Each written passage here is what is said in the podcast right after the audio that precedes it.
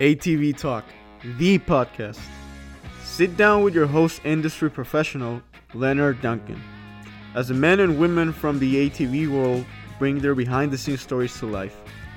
Every Tuesday at 5 p.m. Pacific Standard Time. And remember, dream big. It could be your story one day.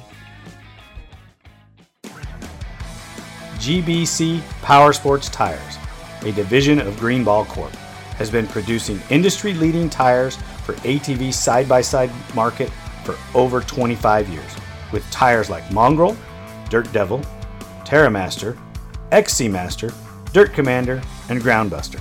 They have a tire for your application. Top racers from GNCC, Works, and Best in the Desert rely on GBC Power Sports Tires. So why shouldn't you? Go check them out at gbctires.com to see the full line of tires they offer. Thank you very much. Bo Barron, thank you for coming on ATV Talk again. You got it, buddy. Hey, how you been? Good, real good. No complaints, man. Good start to this year. I mean, the last race was tough, but we all have tough ones, and hopefully it's out of the way for the year. So, I don't know, just excited, you know? That's good. Last time we spoke, you were in a hot battle with Mike Sloan for the championship in 2020. You were in a hole because you had some problems at one of the races. And give me the rundown of the last four races or so of 2020. Yeah, 2020 was tough, dude. I was, basically at one point, I was just trying to maintain. I had points. I needed to maintain, and it was tough to do given the circumstances, but I needed to get through it, and I needed to win another championship because that is most important. You know, I mean, we could take fifths all day long, but the championship is the deal, you know? And that's what I did. I just kind of focused on making sure I had enough points to get the job done. And we did, we pulled it off. Was there any events that went on for you in your camp that gave you doubt at any point? Yeah, I mean, you never know, you could have anything happen, really. I mean, you never know. I mean, there could be, no matter how many times you go through an engine, there's about, I don't know what, 600 or 700 moving parts in a motor. Anything can happen at any time. So all that stuff goes through your head, and I just try to put it out of my head for the most part, and just get through it, and salvage my bike, baby my bike, make sure everything's going to happen the way it should, and just keep stacking up points to get that championship, and that's my main goal. Exactly. Something happened. I don't know. I'm not up to speed with everything because I didn't get to go to any races in 2020. I got some things through the rumor mill, but I did see you, and you're thinner. You look like you're in better shape. You even look more focused. What happened? You're 40 years old. You're on the twilight of your career. And you look like you're in your early 20s again, and you got a fire in your eye. Yeah, it was so. I mean, this had kind of started there were no real issues between me and Mike or Mike's camp, and I feel bad for the kid because he has so much pressure on his shoulders, and you can only do what you can do and stuff, but we had I think it was after Prim, and at that point I was thinking, okay, well, I'll wrap up a championship this year, hopefully. And maybe I'll just call it quits. I'll just be, just drive my side-by-sides and do my thing and try to make some money doing that. And which I can. And, we got done with the race at Prim, and as soon as I got off my four-wheeler, and I had a really tough time because, you know, I had screwed up on my own suspension settings. It wasn't Doug and it wasn't Elka. It was my program. I decided to go with stiffer shocks, and because I thought the track was going to get real deep, and it didn't. It was just high speed and fast little chops. So I had a hard time holding on to my quad. And finally, at the end of the race, when everything got hot, my bike started working real well. And it was like, wasn't until like the last lap or the lap before the last lap. And I threw down the fastest lap of the weekend on that lap. And I was like, man, I wish it would have came into its own earlier in the race, but it didn't. And it was completely my fault. And I get back to the truck and I'm kind of bummed, you know, I get back to the rig and I'm sitting there and I listen to the microphone, and Sloan's getting interviewed, and I hear, yeah, Bo didn't have anything for me today, you know, and which I thought wasn't true because I was catching him at the end of the race, and I had turned the fastest lap. And if we'd have gone for another 10 or 15 minutes, it would have been on, you know, like maybe one more lap really. And so I thought, well, that's not cool, dude. No, you know, no matter if it was Eichner or J. Fred or whatever, I would never say, hey, they don't have anything for me, because I have a lot of respect for the older riders. And I, you know, Dustin Nelson's a perfect example. I mean, there was a ton of us, and I would never say anything to that extent. And I just kind of like, was like, well, you didn't have anything for me. Like, what, are you that good? Like, are you really that good? You know, I'm 40 years old now, and I don't know. Maybe you are that good. Who knows? So then we go to the next race, and we're at the last round, and you know, some kind of crappy things happened, and it wasn't enough to get pissed off over or anything, but we were at the last round, and you know, he was in, yeah, I was in front. I got the whole shot, and then I go to let him go, and he wanted me to race with him. And we were going around the track at a couple miles an hour, and Logan catches up and this and that. And then like, he'd take off and I'd get roosted. And I was just thinking to myself, I'm like, dude, go. I yelled at him. I said, just go race your race, you know, do your thing. And like, he, you know, I get it. I understand, like, the only way to win a championship is if something happens to me, but it was kind of like, I don't know, wrong place, wrong time. Like, dude, just leave me alone. I want to wrap this up and I'll be done. And so we get done with the race, and he's just on the podium talking about nobody wants to race with me and this and that. And I said, ah, man, I thought about it for almost a week. And then I got to a point where I was sitting there at home, and I'm just like, nobody wants to race. Like, what do you mean nobody wants to race with me? The only reason that you would race with me at that point is to try to take me out to win a championship. And I understand that, dude. I totally understand that. I got Kevin Avina in the middle of the track. Give me thumbs down. And you know, and I don't even know how he could do that. I've won 7 championships prior, right? Like, for a grown man to be in the track and giving me a thumbs down is kind of a bummer, you know? And he knows what I was doing. I mean, you would have to think at that point, you've been around the races for so long, you know exactly what I'm doing. Well, I'm trying to win a championship, and that's all I cared about at that point. And it's very important to me for not even bonuses, but just for me in general. It's a lot of hard work, and you want that trophy, right? I mean, bottom line, you want to be the winner. Everybody wants to be the winner, right? Yep. So anyway, we get done with this whole mess, and I'm sitting here thinking about it, and I just said, well,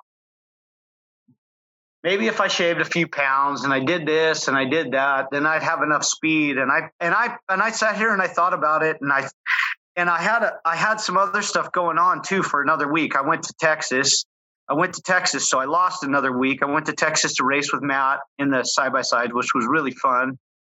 And when I got home, I just kind of buckled down and I tried to start eating right. I didn't get to ride as much as I wanted, and I figured, oh, okay, well, round 3 comes around, I'll be back and I'll be ready to win some races. And you know, I tried pretty hard with the time I had, but I have old side by side, you know, my side by sides from the year prior, I was rebuilding and I'm trying to get stuff done.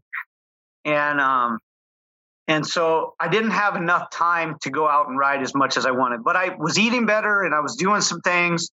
And I ended up losing some weight, and I come back to round one, which I thought was going to be about round three, and I ended up winning the first race. And gosh, that made me so happy, dude. It made me so happy just to know that I could still do it and everything, you know. And here I was ready to pass the torch, and I just got, you know, fire under my ass, and I won another race, and that was cool. That's awesome. That, you know, that's the fighting spirit in you that keeps you going. If you don't mind me asking, how does Brandy feel about the extension of the ATV racing? She doesn't mind as long as it keeps me happy. You know, she's my best friend, dude. She's cool. So it's all good. That's awesome. I'm looking behind you, and I know everybody that's listening to this can't hear this, but I'm looking at some Works trophies, and there's a pit board with a big W there. Tell me about that. That was, let me see here. That was the very first pro race that I won on an ATV, and I was on a stock at LTR with I think it had a, I was there. Yeah, it was at Hollister. It was a stock LTR with the Dr. D exhaust and a cherry bomb on it, dude. And I don't know if Holtz had sponsored me at that point or not, but I don't know if that I had the arms on there or not. But it was a good race for me. It was fun. And you know, it was one of the ones where I kind of got lucky because Eichner had some problems. I think J. Fred broke a battery box or something, and Nelson did this, but it was enough for me to get out and battle with Robbie Mitchell for the lead, and I ended up winning the race, and it was the first of many to come. It was a cool time. That's awesome. That's awesome. And it was the closest track at the time to my house too, because Hollister Hills, I grew up racing GFI and AMP and you know all the series at Hollister on my dirt bike. And so for us to be able to race quads at the track was super cool. You know, you got that gravity cavity, and it was just a cool scene. And I'd been there so many times. It was my backyard. Yeah. I really enjoyed that race. You know, I came home and told Lauren, my brother, and I said, "Hey, we need to sponsor this kid." And, you got swooped up right after that, which was good for you. You know, it worked out awesome for you. Yeah, it worked out well, dude. I've been pretty lucky. I've been very, very fortunate. And I guess, I don't know, you look at it and you think, yeah, I've been blessed, you know. I love doing this stuff, and it's super fun. And I don't know, man. I can imagine not lining up, but I would have to have, you know, totally somebody underneath my wing if I didn't, you know. And I've been helping Braxton out. This Braxton Gross kid, you know, Kyle used to race with us, but he's such a scatterbrain, my Lord. But I've been trying to help his kid out the best I can with racing. And he's winning the Pro-Am stuff right now, and he's only 14. He's a really good rider. So I don't know. I'd like to help carry him a little bit and help him out to where he does real well. I think he has a potential to do that. That's good. You got to give back to the sport that's been so generous to you. Yeah, for sure. For sure. I appreciate that. And I think that's pretty awesome. That goes back. Do you do many schools, or do you teach much? No, I used to on the dirt bike. Like every time I ended up getting hurt, I would do riding schools all the time. Like, you know, when I was younger, I went to a bunch of riding schools, and I actually became pretty good friends with Marty Smith, and he lives down there by your area in Alpine. And yeah, I mean, it was a bummer he passed away, but I learned so much from Marty Smith, and I just kind of carried it on into what I was teaching kids on the dirt bikes. And even on the ATV side, you know, the way that he taught things, I just kind of replicated, you know, taught him on the ATV standpoint of stuff. But yeah, I don't really do much schools. I did, like, I've done a couple ATV schools. I just recently did one with Logan and in Southern California at the Low Profile Compound, and it was super good. It went well. I got pressured into it by Kyle. If it was my choice, I probably wouldn't have done it because we were so close to round one. I would have much rather had everything like 100% good to go, but he kept telling everybody that I was going to be there, so I showed up. Yeah, I felt a little pressure myself to be there. Yeah, he's pretty intense, dude. I like Kyle. He's a good kid. I do too. He's very persistent. Well, sometimes you got to be to get what you need in life, right? Yeah, I get it. Yep. So when you were talking about your UTVs, you still do all the work on the UTVs yourself? Yeah, man. I'm in the shop. Like, I mean, people don't understand, you know, even Kyle, he's starting to get it, you know, cause he sees me at the races, but dude, I'm, you know, it's a lot of work. I think before the next round, where we going, we're going to go back to Havasu, and I don't want to have a failure. So it's going to be, transmission, differential change, drive lines. I don't know. I got to check every wheel bearing. I got to make sure all my, what do you call them? I don't know. It's not the rotors, but the thing that holds the rotors is the hubs. I got to make sure none of those are bent because Davey snapped one last weekend, but I bend them often. I got to check all that stuff. I got to go through the brakes. I got to re-bleed the brakes. I mean, dude, it's just my whiteboard in my shop is just lit up, you know, and it just, you can only do so much. And and if it comes down to race day, you just kind of pick and choose what, you know, like the most important stuff is, you know, is taken care of, and the least important stuff is still on the board, you know. But right. but you yeah, it's a full-time gig. I spend a lot of hours in the shop. Are you going to be at the Works race this weekend? Yeah, so tomorrow morning I'm flying out. I left my dirt. I went with my dirt bike, and I left it at actually with Travis Damon in his trailer. But I'm flying, and Matt Hancock's picking me up because he lives right there. And then I'm going to meet Travis at the track, do unclassified Saturday morning race, and then fly home Sunday morning. That's pretty awesome. How's the differences between the two? Have you noticed any gain from riding the two-wheeler as much as you do for the ATV? I mean, it's definitely less maintenance to ride a dirt bike. But I think honestly, the ATV helps the dirt bike more so, because like back when I was working at Honda and I was racing the ATV all the time, my lap times on the Supercross track started picking up so much because I was, you know, my upper body strength from rowing on the ATV versus a dirt bike through sand whoops, just, I got so much stronger. And so then when I was hitting the whoops on the Supercross track, it was like, it was nothing, you know, it like got it, the ATV's just heavier and it's harder to get up on a wheelie. It doesn't feel like it has as much power, even though it probably does. It's just, it's not as light as a dirt bike. So there's a lot of situations where I gain more speed on a dirt bike from practicing or racing an ATV. That's pretty awesome. And that's, a lot of people don't take that correlation and swap it around like that. You know, the strength that you gain from riding an ATV. Yeah. That's crazy. Like I told Davey Haxman last weekend, he was racing his three-wheeler. Right. And I told him, I said, and that was like one of the first times he rode it. I said, dude, you're going to find out that you have muscles that you've never even used in your life when you get on this thing. And I only know because prior I did this little video on this 250R in my backyard. It was, you know, Kenny from Tire Blocks. It was his three wheeler. And I took it home. I'm like, let me ride that thing, you know? So I did. And, oh my gosh, dude, I could only sprint on that thing for like a quarter of a lap and I was just dead tired. And I was like, what is this muscle? You know? So anyway, it was, you know, you never know what's happening until you actually get on the thing.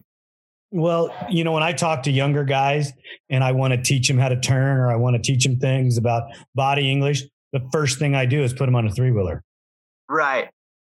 That's, you know, pretty cool. I can make teach you how to turn on a three-wheeler. Teaching you how to turn on a four-wheeler is basic. Yeah, absolutely. You know, everybody looks at you cross-eyed when you tell, I want to teach you how to ride a three-wheeler. What? Dude, you know, the craziest thing for me is when I was entering corners, and normally on a quad, you tap the rear brake and you can set the back end out and then carry your drift on, you know, with it, the throttle and the front brake or whatever, it, you know, but on that three wheeler coming into a corner, if you start to kick it out and you hit the back brake to, like, you know, and you're thinking it's going to break loose, all it does is straighten it. Yep. I mean, it's just straight out, and you're like, ah! You know, I don't know if you ever came to our old shop where we had the long drag strip in the driveway. No, I never did. When we were working on more three-wheelers, I used to be able to drift the three-wheelers on the asphalt. No problem. You know, dude, I can't do that anymore. You know, because it's been so long since I've ridden one. But yeah, when you set them up, you just pitch them and you use the throttle to get yourself around the turn. You know, it's awesome. That's pretty cool. Yeah, it'd take a little more practice for me to get to that point, I think. But I'm not saying I couldn't do it, but I would. I'm not there yet. Well, that's where I think it's so important. You want to teach balance. So a three-wheeler, you need to be balanced. Yeah. And you want to teach the turning aspect of getting your rear end off the seat so that you can help yourself turn. You drive a three-wheeler with your legs. You drive a four-wheeler with your legs. So you're trying to teach some of that muscle and some of that body English to the rider so they understand it when you start talking about it. Yeah. Yeah.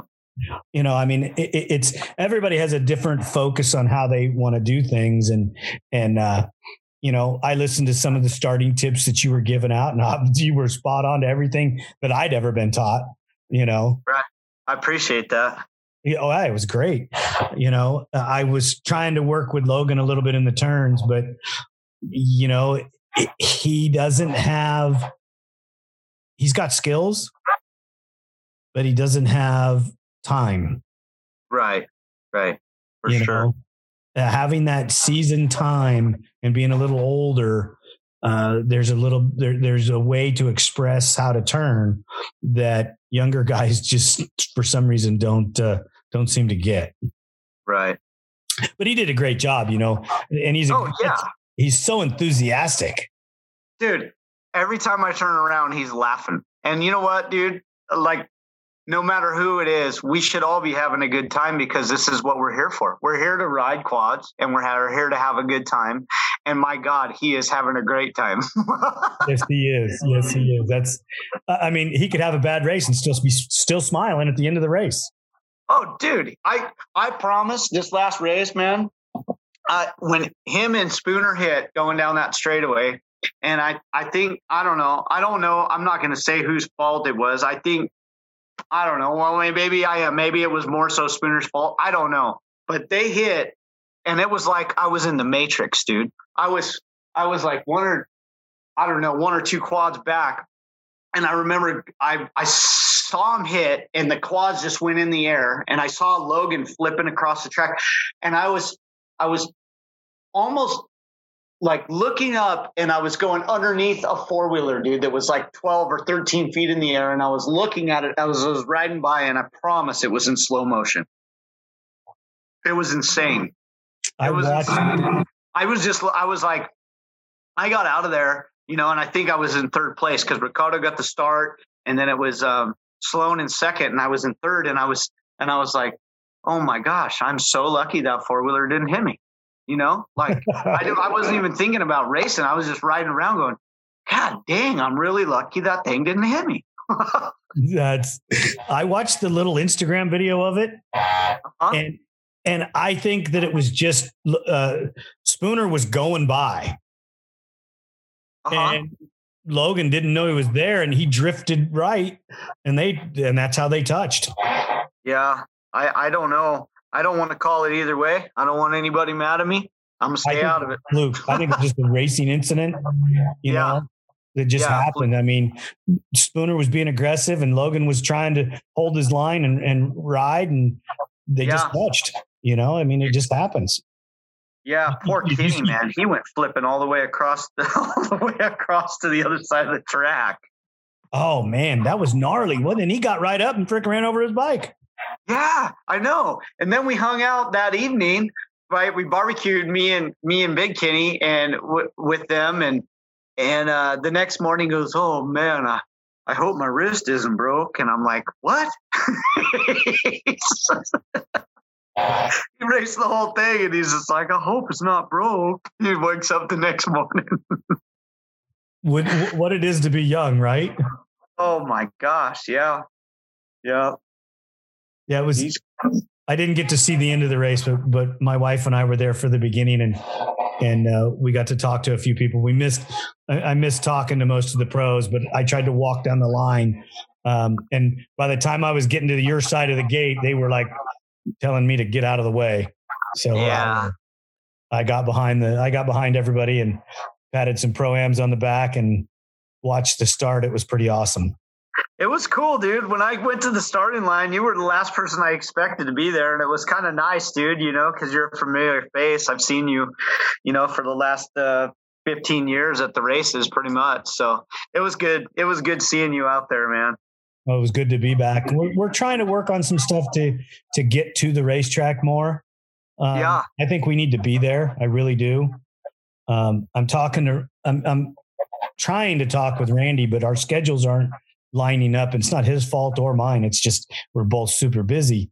What I want to do is I want to get to the end of the pro race, and after you do the podium, I want to sit you guys down at a table with the backdrop and do a professional live interview of the podium guys and ask the questions. You know, you talk to third, you talk to second, and you go back and forth, and just have you guys sitting there with your water or your whatever energy drink you're sponsored by or whatever.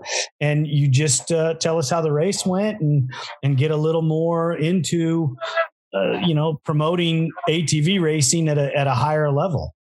Right. Yeah, no. I think that would be great. That's great growth, man, especially with the way things are going right now. I couldn't believe, like, you know, it was a good weekend. It was a really good weekend. And Havasu was a great weekend, too. But I just, you know, watching the amateur lines, there were so many guys out there, old guys and new people, too. And I was like, man, it's growing again. It's such a good and healthy feeling. I love it. I've seen new faces.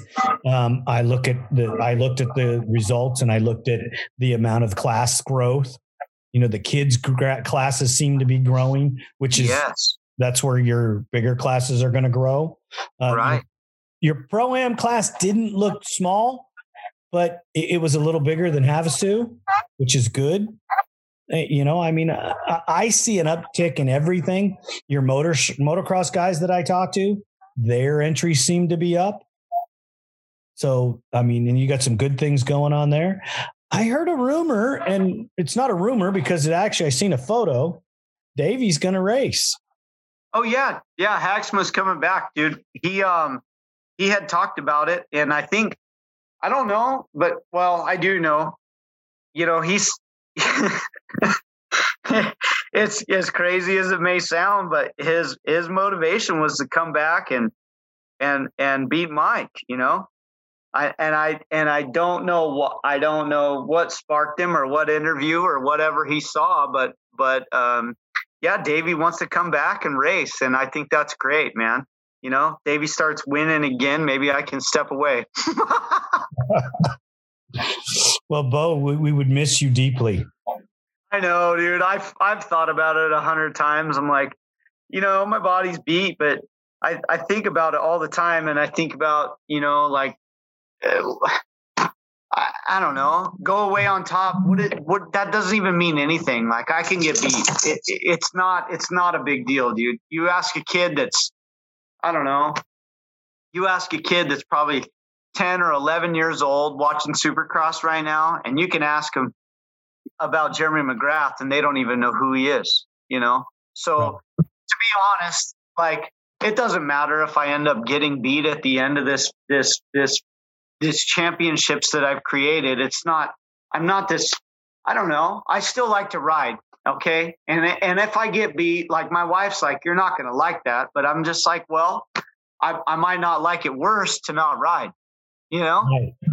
It's just like, I love to ride, and that's what I do. And sure, I could have rode the 30 class 10 years ago, but I'm not that guy. Like, I just want to go. I'm here. I want to ride, and it's cool. I can watch the whole thing go down, and guess what? If I get beat, it's not such a big deal. And honestly, I think if Davey gets on his program, like, if he's solid, if he's 100%, and I think, you know, I think Davey can definitely stick it to me at some point. I mean, you know, they've got the coin and the effort to do it. And I think he could, and I don't mind it because, you know, he's a good dude, I think. So it is what it is. Well, before you hang it up, you should call Eichner. Yeah, I should. I should. Why does he miss with him? Because does he miss not riding longer than he did? He misses it every day. Dang. I know I would. And that's why I'm so scared. Yeah. He didn't like, you know, he likes racing. He would still race but he raced the UTV and he didn't get the same satisfaction. Yeah. Yeah. You know, and he couldn't drive the car as hard as he wanted to go as fast as he wanted to, because the car wouldn't hold up, you know, and he was struggling with the finesse deal. I mean, he's a great driver, but he'd get that racer mentality going, and boom, the car would let go. And he I've talked to him about it, and he misses it, you know. Yeah. Too late, fast.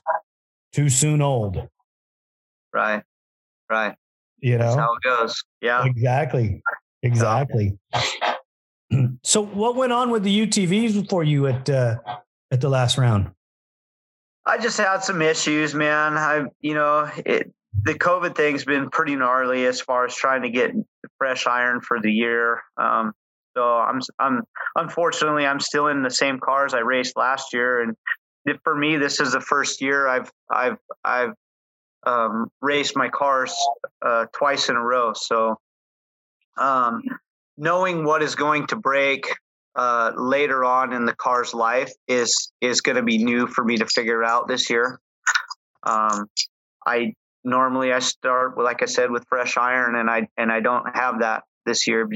You know, it's nothing to do with Polaris. It's just the whole world in general, you know? So I don't have new cars built. I don't have anything. So I'm just going through the cars that I have, but like I snapped an upright for my, tie rod end, you know, it's coming out of the knuckle, and I bumped with Wagner, and I didn't think it was that big of a bump. And then all of a sudden I couldn't steer my car, and I flew right into the bushes on the first lap. I ran up and got some tools and tried to fix it. I came back down, and the one end was just spinning, so I couldn't take it apart. I hammered it into its place, you know, because it's a cone shape. And then I drove my vehicle back up to where I could actually work on it. And then once I got there, it was so close to like halfway through the race that I almost got it buttoned up. And I looked at the clock one last time, and I said, oh man, you know what? I'm not even going to get half the laps. I'm done, you know? And at that point, it's frustrating because you've ran all over hell and tried to get all the stuff you can, and just to try to salvage some kind of points for the weekend. And it didn't work, you know, but I mean, last year I had a DNF in that class, and I ended up top 3 for the year. So, you know, it'll work out. And then in the stock class, I got a whole shot, which I normally don't get. I got a nice start, and I got out in the lead, and Davey was hanging tough with me, hanging pace, and then he ended up breaking a hub, and I was out front, smooth sailing, and at some point I must have tagged the rock. I mean, there were a lot of rocks there, but I must have tagged one, and all my blocks flew out of the sidewall of the tire, and all of a sudden my car started squatting on one side, and then about the same time I had an issue with my sway bar, my rear sway bar, had an issue. And so I didn't have a sway bar or the tire, and my car was just bicycling, like one wheel in the air, no matter which way I turned it. So I got back to the pits, and I have a new wheel this sponsor this year, which is Raceline, and they did a great job to help outfit me for the beginning of the year. But for the lug nuts that I had to use, there's a special tool, and we didn't have it in the pits. So I did one more lap on just basically the rim with the tire on it. I did one more lap, and then I came in the next lap and we changed it. And I ended up 9th, which is pretty good. I mean, that's a pretty decent salvage for the side-by-side race. But man, I wish I wouldn't have put a hole in the sidewall of my tire, because that would have been a great race. Yeah, it would have been, to wire to wire it. Yeah, that would have been great. Because usually it's not wire to wire. I usually get a third or fourth place start, and I get roosted the whole entire race. And I'm so pissed off by the time I get in the front. It doesn't even matter, or get close. But it would have been nice just to smooth sail and have an actual excellent drive by myself. I was looking forward to that, and it didn't happen. You guys just have your full-faced helmets. You don't have a screen on the front of the car? Dude, what I've been doing, like for Havasu and this race too, because there was, in previous times, I have been ran through some cactus and stuff. And so I basically, it's not chicken wire, but I found some mesh screen stuff at like Home Depot, and I put it up in the front. Havasu's, it's a must for me, because Ryan Piplick threw a rock there one time, hit my goggle so hard, the goggle went in and bounced off my forehead, and I almost got knocked out, and I was bleeding down the side of my face from a rock at Havasu. So I started running this, this screen. I don't know. It's not even a screen. It's just like, I don't know what it is, like a no climb fencing stuff, but I've been putting that on at Havasu so I don't get hit in the face. But yeah, normally it's just goggles and tear offs or whatever you run, you got to shield helmet or whatnot. I don't know. You don't want to wear a pumper helmet? No, I'm sponsored by Shoei, and it took me a long time to get to where I'm at with Shoei, and they don't offer anything for a Parker pumper. So I just run the old school dirt bike helmet with, X brand goggles and some tear offs, and it works good. That's awesome. I mean, yeah, whatever it takes to work, right? Yeah, absolutely. It works fine. So I'm good with it. Did you do any extra or block testing or shock testing before this year? No, not really. I mean, no, dude, it came up so quick. We didn't have anything to do, really.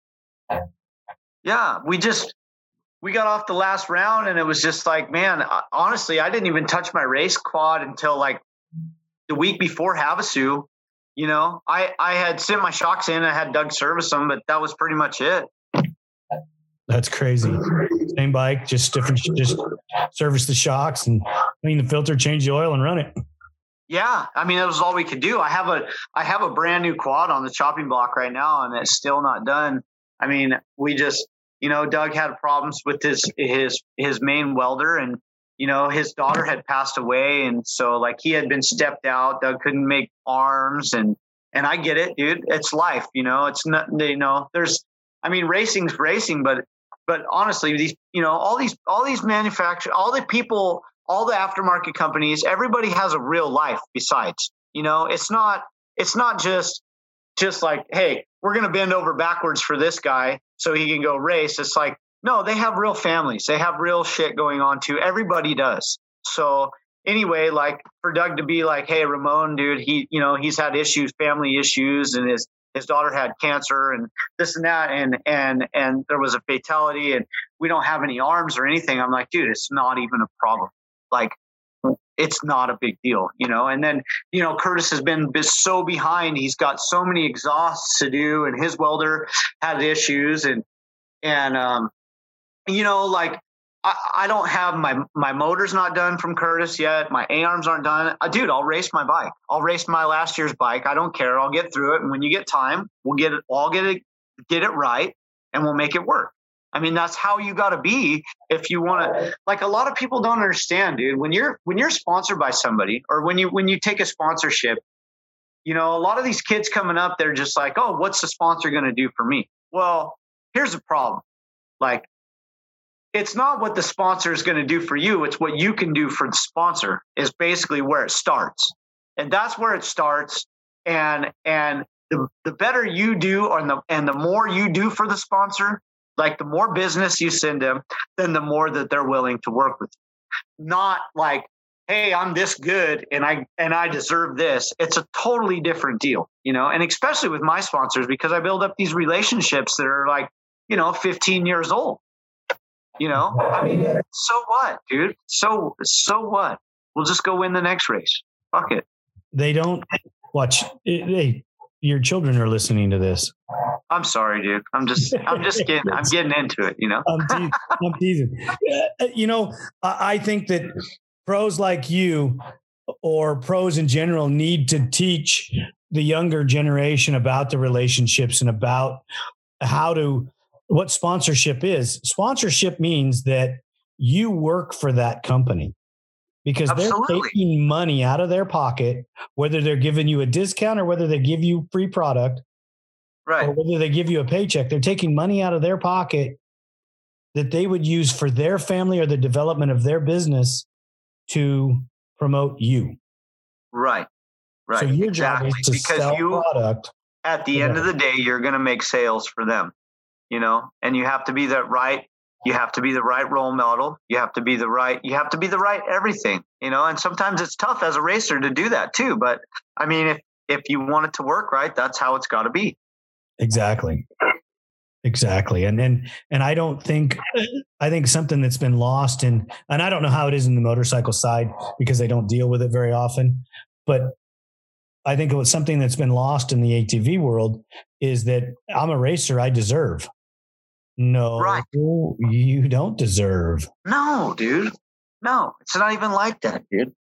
You know, much about the truck world? Huh?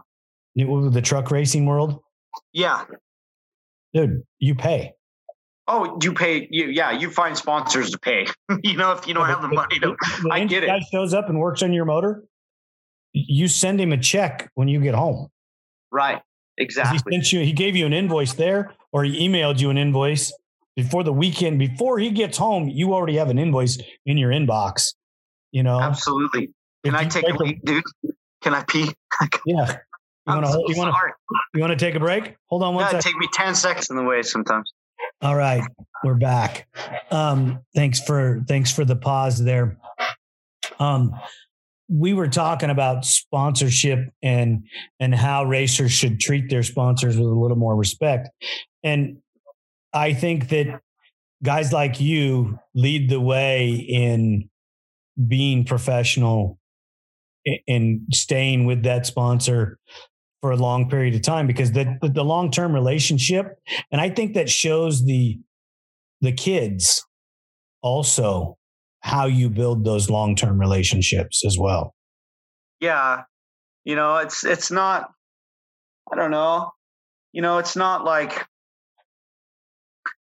I don't, there's a bunch of different ways to describe it, but it's not like if this guy doesn't have this part or he can't supply this, I just go here, you know? And that's what they think that, oh, gee, I could just go to the next guy down the road and get something else or whatever. But the road ends short.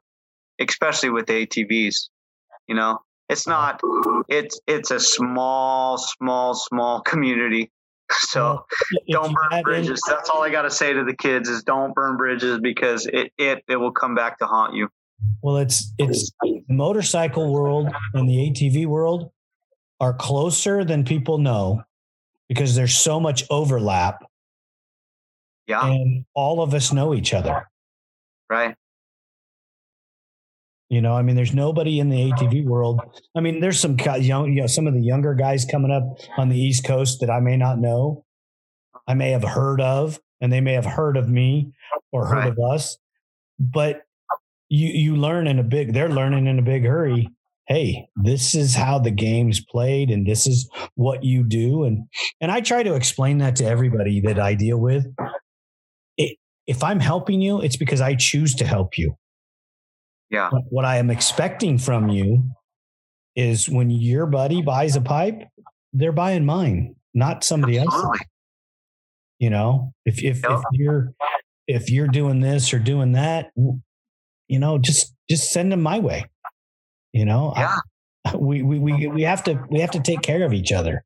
Yeah, for sure, dude. That's the job. That's the job of the sponsored rider. Absolutely.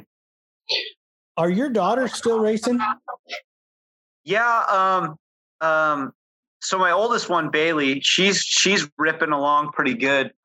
Bryn decided she's like super deep in her dance thing and she doesn't want to race right now. And I'm totally good with it. You know, I'm way good with it because, you know, I don't want her to, she's, you know, she's still going to go to the races and stuff when they don't conflict with her dance, but you know, it's totally fine with me.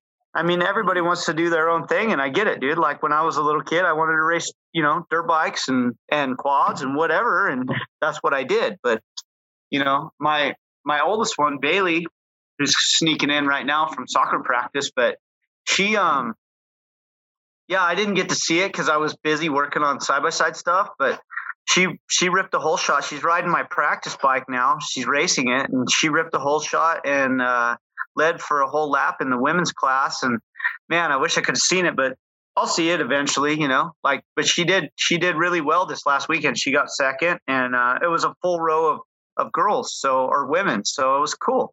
You know, that's awesome. Is she racing women's A or women's B? No, she's just racing women's C, dude. Mellow, but you know, pretty cool. I'm excited. You know, she went to my school or the school. I've never tried to really teach her anything. She wanted to go to the school. So we took her and then apparently she picked up quite a bit because at the last race and this race, she's been doing really well.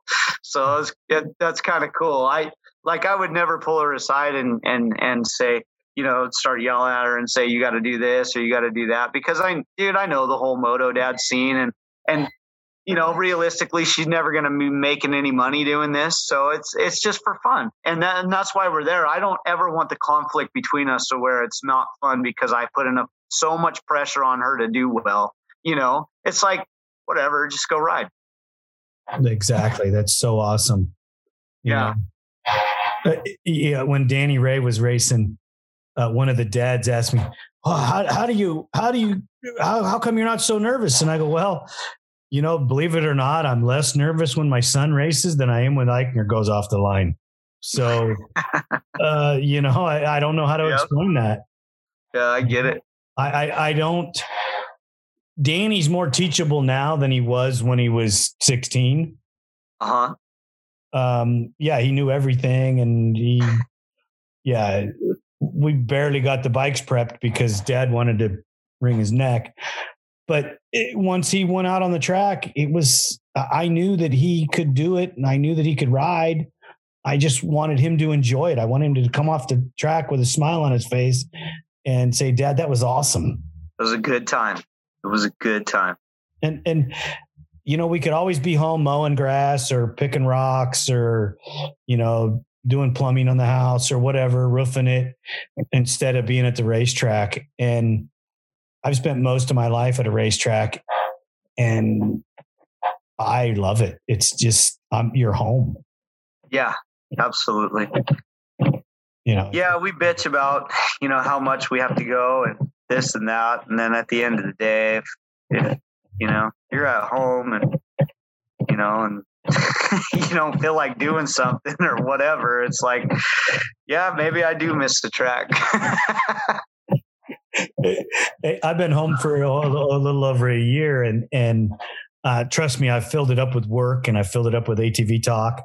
And I still loved it. I loved being at the track for just the few hours that I got to spend, you know, last Sunday. It was awesome. And you get to see all your family and your friends and, you know, we walked up to the grandstands during the pro race. I think it was on lap 2. And we were going to shoot a little intro video for an episode that's coming up. And Brianna Curley and Dylan Sloan just happened to be sitting there with Trey Yazzie. And, you know, I just jumped up in between them and sat down and we filmed the video and it was great, you know, getting to talk to them and see them and, you know, make them part of what we're doing, you know, and yeah, I hope that guys like you understand what this is all about, because there's so many fans that can't get to you. You know, they don't get to come to the races. They don't get to come and know Bo Barron.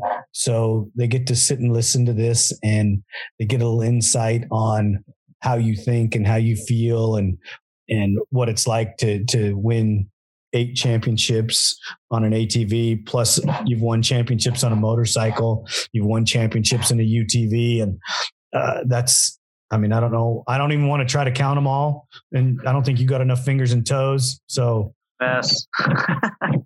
You know, it's a pretty amazing career. Hi, this is Stephanie from JSR Moto Designs. JSR Moto Design specializes in replacement Nerf bar nets for all makes and models that can be fully customizable to your needs. Our custom apparel can be specifically designed for your race team. We can help make what you wear personal on and off the track, including embroidered or printed hoodies, jackets, t-shirts, hats, jersey lettering, butt patches, and more. Check us out at jsrmotodesigns.com or find us on Facebook and Instagram.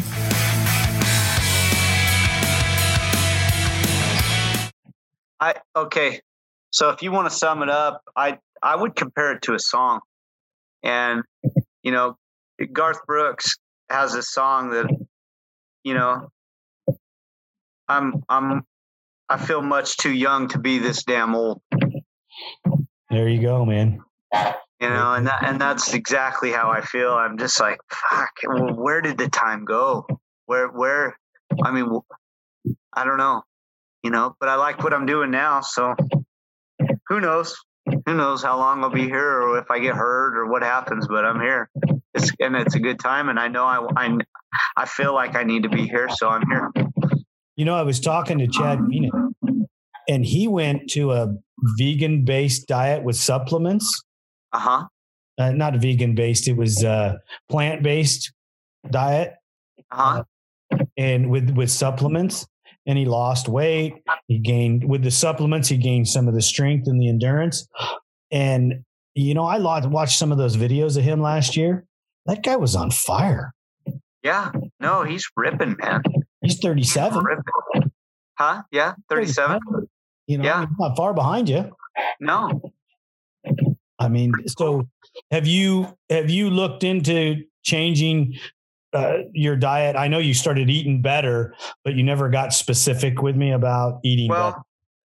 So, a long time ago when I was riding for Cafro, his buddy on the East Coast, Mark Spataro, came out and helped us out and get us on like a diet program of, what we should and what we shouldn't be eating. And, you know, he took all kinds of measurements and stuff. And Mark Spataro is a pretty good trainer, dude. As far as I know, he's awesome. And he helps a lot of guys on the East Coast, GNCC mostly, but, and he has training camps and stuff. And so anyway, I just went back to the basics, what he wrote up for me. And it was basically like, you know, no bread and no dairy.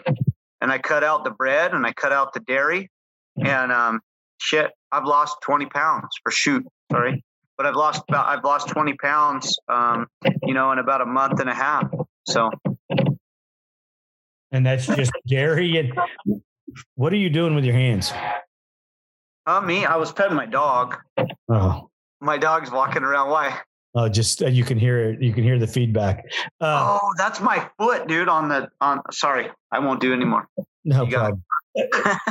You know, because we're so sound conscious, because some of the feedback we get from the listeners are the things that they hear. Right. You know, the tapping, the wind, the birds, you know, the birds are a big issue. We'll get into that someday, but you learn, you live and learn in this business. Right now I'm sitting in my dad's garage because it's the quietest place in the house and it doesn't disrupt the house. Right. So I go, like, if I go into the other room on the other end of the house where I've taped a ton of stuff, it shuts down the entire house. You can't go in the kitchen. You can't leave the bedrooms. The dogs are locked up in the heel. Everybody's just locked in their room. But when I'm in here, it's like soundproof. So other than the noise we make, it's all good. Right.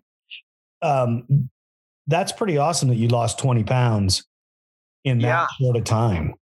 Yeah, it's insane, dude. No extra training, you know? Did you do core work? Dude, I've been trying to ride my quad 2 days a week, if I can. You know, just get out and ride 2 days a week, and I try to ride, like, I don't know, 40-minute motos, 30 to 40-minute motos those 2 days. And but when you're out there, you know, there's a big difference because kids don't understand, like, riding, you know, and then training. That's two different things, because if you're out there just spinning laps, you're wasting money, you're wasting your quad, you're wasting your time.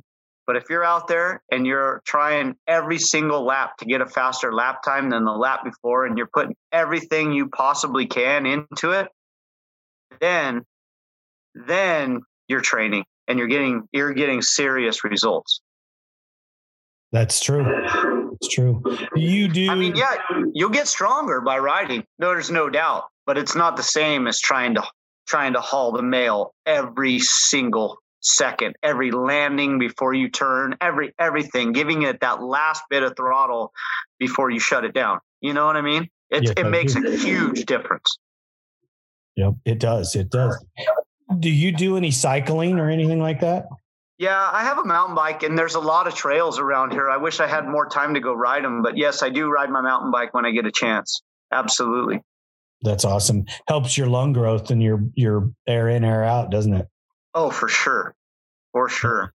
Yeah. And I have times, you know, like they have a Strava or whatever. I haven't gotten any of that stuff, but it's, you know, basically shows your times versus everybody else's. But, and I don't want part of that, 'cause I'll probably crash on the downhill, but I do have my own times, you know, like just from the climb, from the base to the top. And I try to beat it, you know, when I go out. I'm competitive with myself that way. You know, I don't have a lot of people that are on the same time frames as me to go ride with. I have a lot of friends that are pro mountain bikers, but, you know, I just like to do things when I have the time to do the things, you know? Right. And that's what you have to do. You have to keep it on your schedule. Yeah. Yeah. That's pretty awesome. Well, Bo, you're a pretty awesome guy, and I really enjoy talking with you. And, I want to get a recap with you at the end of the year. I know right now we're in February. This episode won't come out until April. So you'll have two more races gone by the time people hear this. I like to be upfront with everybody and tell everybody I tape ahead. And the reason I tape ahead is because if you've been paying attention, we produce an awesome amount of content. Most of the listeners can't keep up with the amount of episodes that we're producing and dropping. But it's cool though. I enjoy it, dude. It's good. I'm glad you listen. I'm glad you listen. And, I want you to leave us today with some sound advice for the youngsters on prepping, not necessarily prepping just their ATV, but prepping. All right. So this is the best piece of advice that I could give is it's not what you did yesterday or last week. It's what you did a month prior is what is going to help you at the racetrack. You understand where I'm coming from? I totally do. Because, you know, it's you know, well, I'm going to eat pasta the night before the race, you know, to give me those extra carbs. Well, good luck with that. You know what I mean? If you worked for a month prior to that and you're still working, then you're going to have good results. But if you think you're going to go all week and not do anything and then eat pasta before the race to carbo load, you're on drugs. That is so true. And there's 80% are doing that kind of stuff. Oh yeah, dude, they're all nuts. They're nuts, dude. That's 90% of the world right now. They're nuts. So nobody believes in self-sacrifice. Yeah, that's my opinion. So you take it how you want it, guys. That's awesome. I really appreciate it. Bo, we're going to have you back. We always love you. You're always welcome to come on ATV Talk anytime. If you ever have something that you want to talk about, or you have somebody that you want us to touch base with, please don't hesitate to get in touch with me and let's get them on the show and get the conversation out there, because the only way that we can grow our industry and the only way that we can grow our sport is by the conversation, and to get people motivated to have conversations about their experiences. And, you know, it is a lot of fun. There's a lot of passion. Some of us, I have to accuse myself of taking it too seriously at some points. But it is a lot of fun, and it means the world to me. And I appreciate you as the man you are and the man that you're going to be in the future with the way that you carry yourself. And please make sure that you thank Brandy and the kids for letting me have you this evening. I know that you're a busy guy and you don't always get to spend the time with them that you need to. Yeah, dude, it's all good. They're cool. My family's pretty cool. We're all in it, dude. It's all good. I know you keep looking off to the left there. I'm assuming that one of them's watching while we're talking. Yeah, Bailey's over here. She's just laughing at me. Whatever. It is what it is. I can get laughed out all day long. Tell her to come around behind you. Come here, babe. Hi, Bailey. How are you? Good. How are you? I'm doing great. Thanks for coming on ATV Talk with your dad. I have a question. I want to put you on the spot if you don't mind. Sure. How is it for you walking through the pits knowing that your dad's a legend? It's interesting because there'll be people that'll come up to talk to me and I have no idea who they are. But like, hi. But I don't know. I like just going to the track. It's fun. I have friends there and it's just a good time. It is a great time. And when you have a dad like yours that's so down to earth, I don't think there's anybody at the track that he's not friends with. Yeah. Yeah.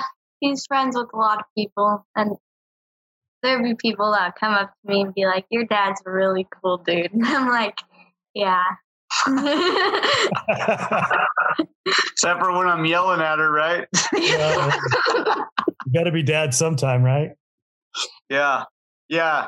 Unclassifieds at 8. Get up. Do you like the racing? I know that he said that you've been doing pretty good in the women's C class. What are you thinking? Yeah, I really like it.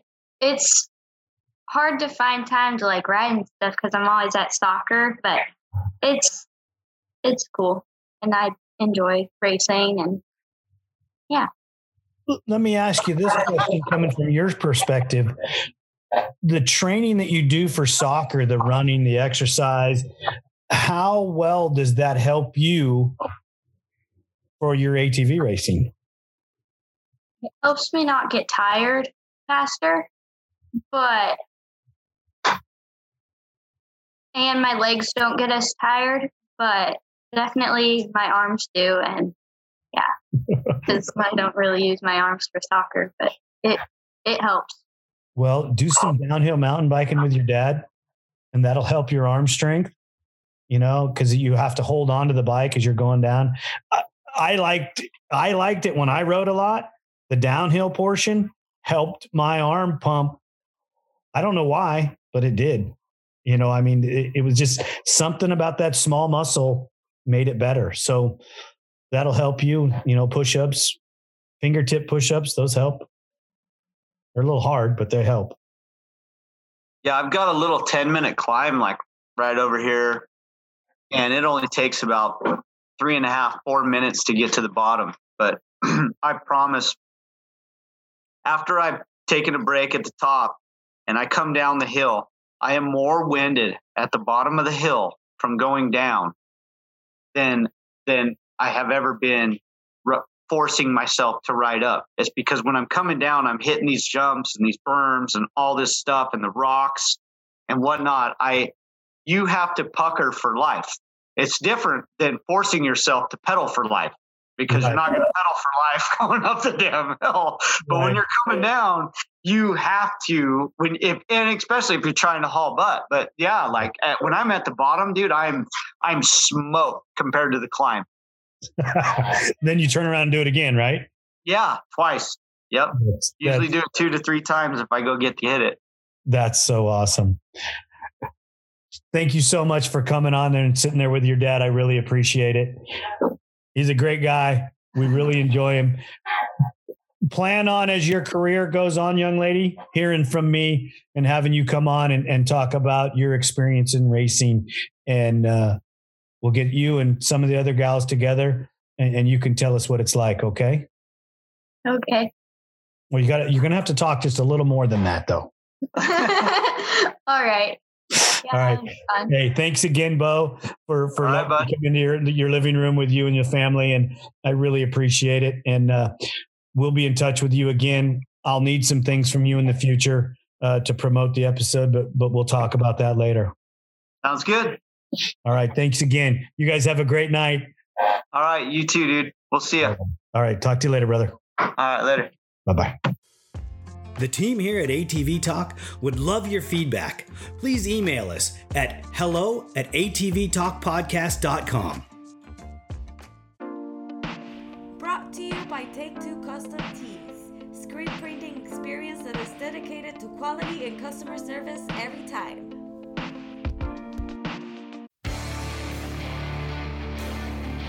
San Diego's Body Evolution and Wellness Center, with over 17 years experience. Dr. Heidi looking out after all your chiropractic needs, and Coach PJ looking out after all your fitness needs. Visit our website, www.bodyevolution.org, or call for an appointment, 619-987-8875. Duncan Technologies International, more than 33 years in the industries building racing programs and ATVs around the world. We build winners. Thank you for listening. We hope you enjoyed the episode. If you did, don't forget to rate us on all the available platforms and share us with your loved ones. Follow us on Instagram and Facebook for more ATV Talk news. See you next time.